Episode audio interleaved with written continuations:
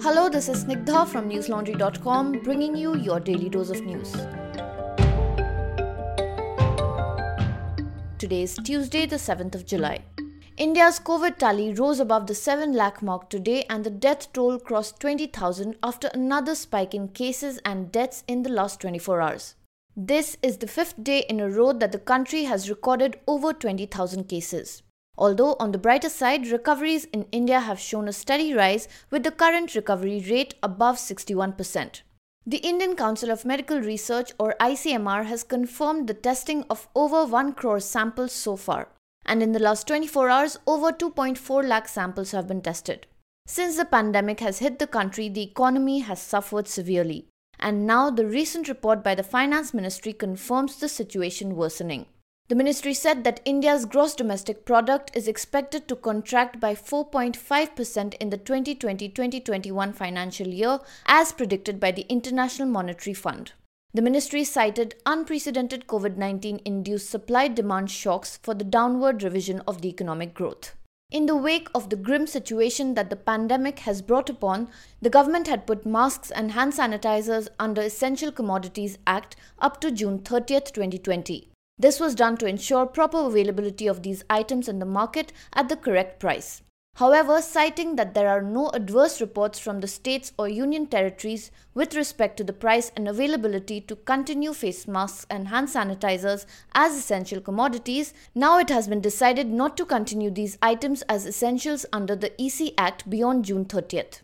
Meanwhile, the Supreme Court has also refused to entertain a plea by an economist, Rao Pentapati, seeking directions for amping up COVID 19 testing across the country. The plea had also demanded a national testing policy to tackle the surging demand advising on Covaxin, India's indigenous COVID 19 vaccine by Bharat Biotech and ICMR, the subject expert committee, which evaluates applications for clinical trials of potential coronavirus vaccines, has said that the Hyderabad based pharmaceutical company should submit results of the phase 1 clinical human trials of Covaxin to the Drugs Controller General of India before the starting of the phase 2 trial.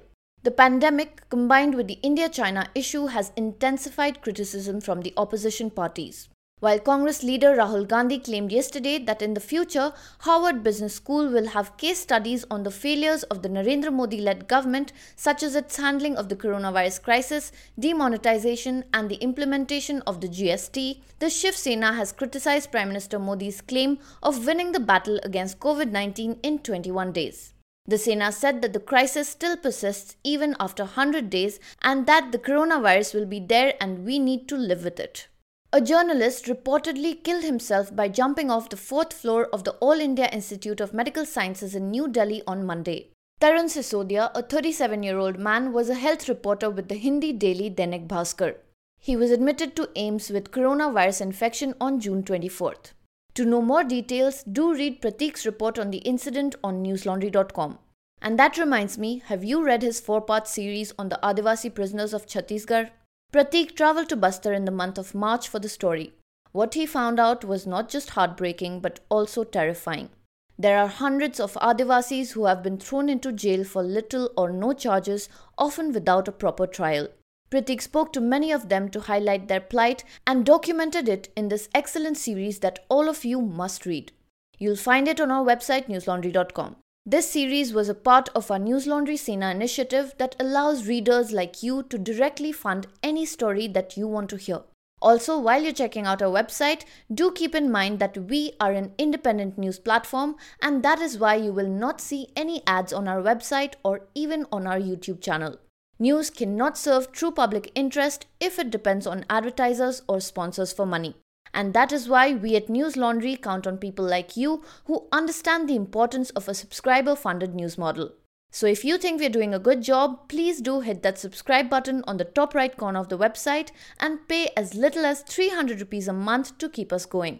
Meanwhile, the Telugu Desam party chief N. Chandrababu Naidu has alleged that the Andhra Pradesh government's claim of conducting a million COVID 19 tests is a sham. Naidu said, and I quote, shocked that a government can stoop to such a level to cover their failures.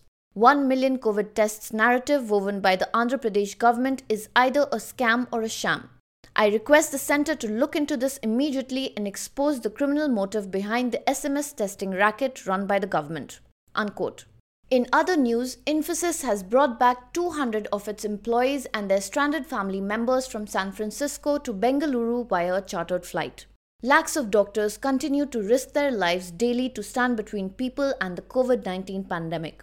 Now, the recent decision made by the Gautam Budh Nagar administration in Uttar Pradesh has come as a blow to the doctors in the state. The administration has asked doctors and nurses of a private hospital to return to work in three days or face action. The statement said, and I quote, an FIR will be registered against doctors and nurses who are leaving their job during COVID 19 and action ensured against them.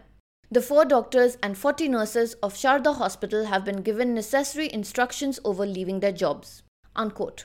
After Delhi's setting up of its first plasma bank at Institute of Liver and Biliary Sciences, West Bengal became the next state to join the league. The plasma bank is at Kolkata Medical College and Hospital. In West Bengal, authorities have decided to impose a total shutdown in English Bazaar and Old Malda towns for a week from Wednesday amid a surge in COVID 19 cases. Only essential items will be available. The coronavirus is spreading at a fast pace in Assam, which is the latest entrant to the list of 10 states with the most number of active cases. The state has seen a 53% surge in the number of COVID 19 patients under treatment over the last one week. The Kamrup Metropolitan District is leading the rise with a doubling in the total number of cases in just two days. Now, to contain the spread, the state has decided to impose total lockdown in areas under Jorhat Municipal Board from July 9th to July 15th. New cases have been reported from Odisha, Rajasthan, and Arunachal Pradesh. Meanwhile, Goa, Punjab, and Jharkhand are also emerging as new COVID 19 hotspots. In Haryana, owing to the pandemic's serious effect on the state's economy, the government has issued an order of freezing dearness allowance and dearness relief for state government employees and pensioners at current rates till July 2021.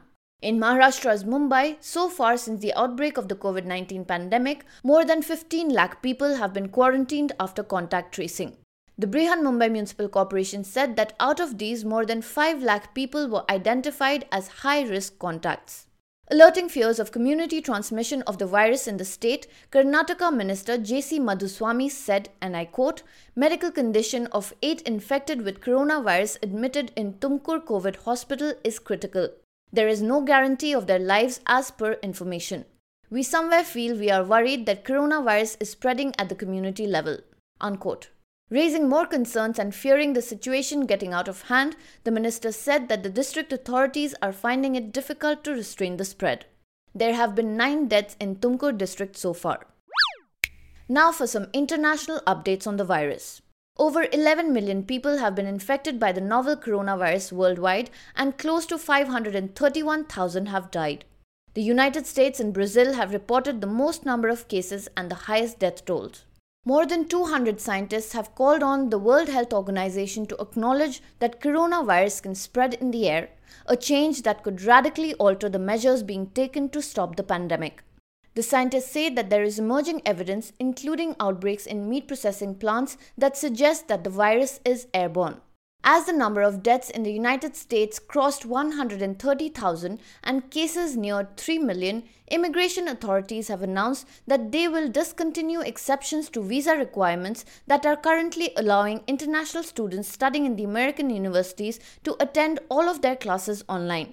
As a result of the change in policy, foreign students whose college campuses will not reopen for the fall semester will be required to return to their home countries as their visas will no longer be considered valid. Nearly 11 million Chinese high school students took the country's annual Gaokao University entrance exam after a month's delay due to the coronavirus outbreak.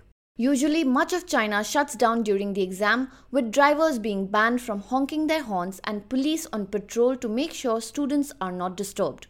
Beijing has reported no new cases of COVID 19 for the first time since the outbreak at the wholesale food market.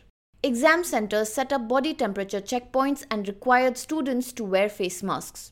China's Sinovac Biotech is starting phase 3 trials of its potential coronavirus vaccine in Brazil after securing fast track approvals from the country's regulator.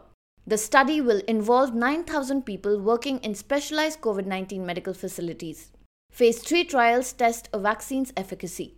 Poland's coal mines, where workers descend underground in cramped elevators and work shoulder to shoulder, have been badly hit by coronavirus.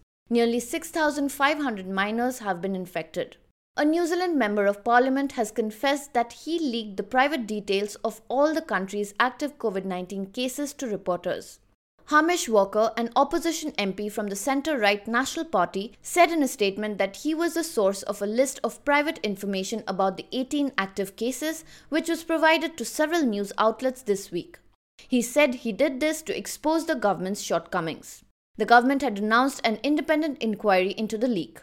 New Zealand citizens who want to return home may have to wait longer than anticipated after the government moved to limit arrivals from overseas to ease pressure on mandatory quarantine facilities.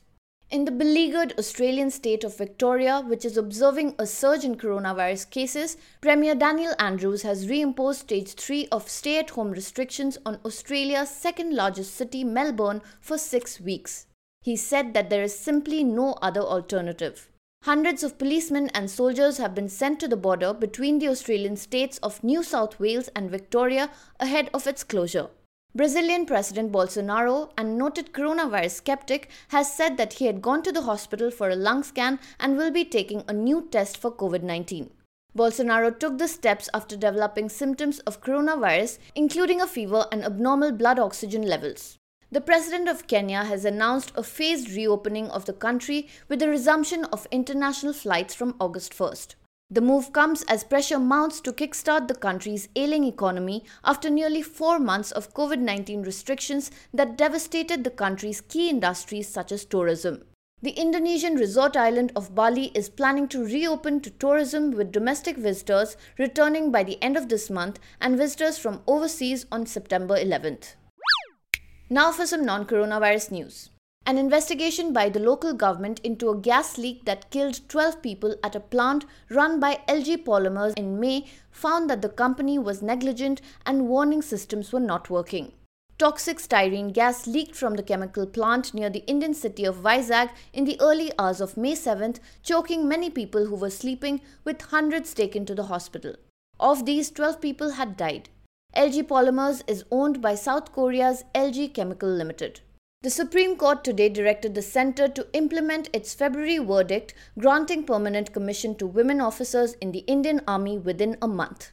The court had on February 17th ordered the center to grant permanent commission respecting a 2010 order of the Delhi High Court in this regard and had also ruled that women officers can get command and criteria appointments in the army on par with their male counterparts. It had said that permanent commission has to be provided to all women officers in the army regardless of their years of service and told the center to implement this in 3 months. Now for some homegrown stuff on newslaundry.com.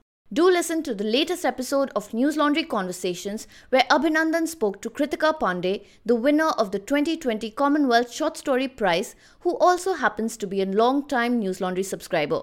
Congratulations, Kritika. Apart from her life and literary journey, Kritika also spoke to Abhinandan about gender discrimination, Desi families, and validation. So do tune in. That's all for today. Have a great day or a good night, depending on where you're listening from. See you tomorrow. All the News Laundry podcasts are available on Stitcher, iTunes, and any other podcast platform. Please subscribe to News Laundry. Help us keep news independent. Catch all our podcasts on news, pop culture, current affairs, and sport, visit newslaundry.com. Follow us on Facebook, Twitter, and Instagram, and subscribe to our YouTube channel.